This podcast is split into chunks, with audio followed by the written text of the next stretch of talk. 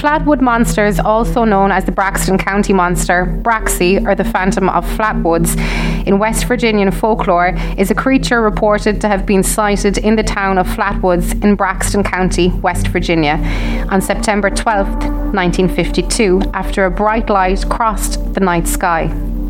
Over 50 years later, investigators suggest the light was a meteor and the creature was a barn owl perched in a tree with shadows, making it appear to be a large humanoid.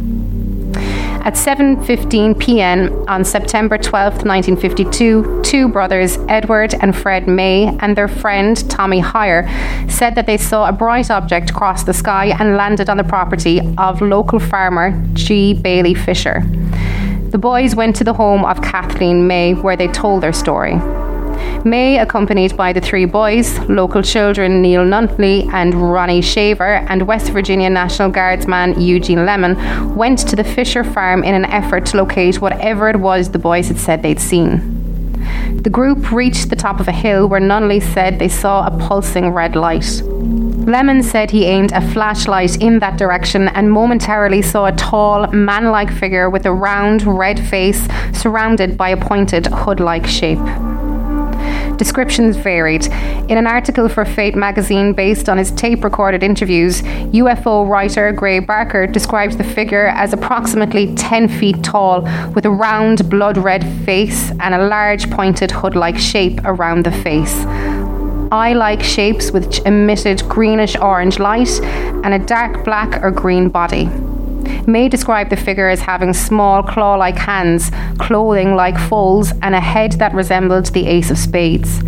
According to the story, when the figure made a hissing sound and glided toward the group, Lemon screamed and dropped his flashlight, causing the group to run away. The group said that they had smelled a pungent mist, and some later said that they were nauseated.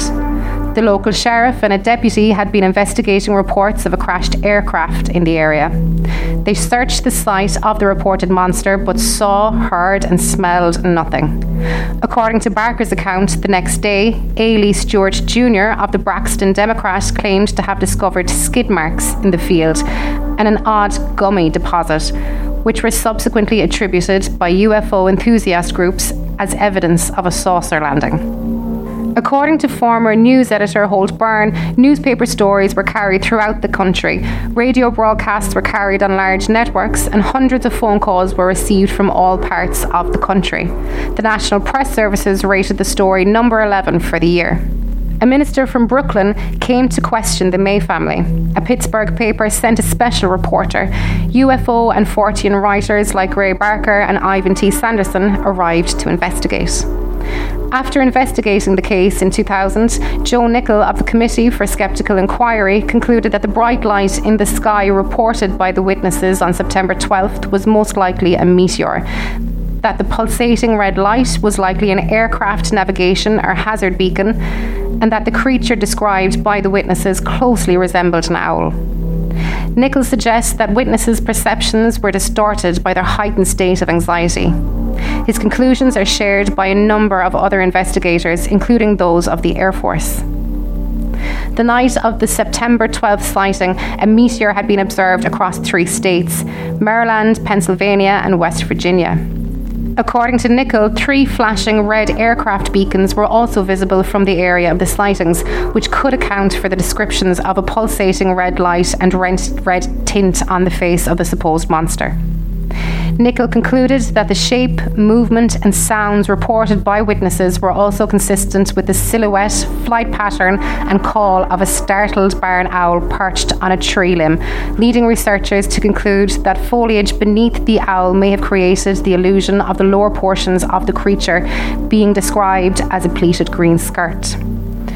Researchers also concluded that the witnesses' inability to agree on whether the creature had arms, combined with May's report of it having small claw like hands which extended in front of it, also matched the description of a barn owl with its talons gripping a tree branch.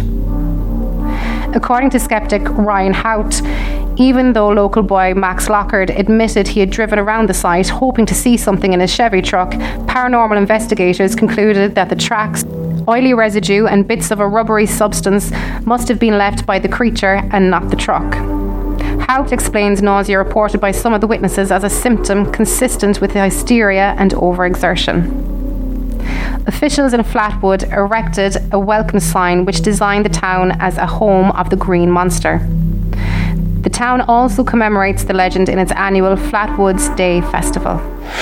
If you like that, then listen to our main show every Wednesday on all good podcast providers. It's Alive Alive, the really, really fake true crime horror podcast. All the guts and gore, none of the guilt. See you on Wednesdays.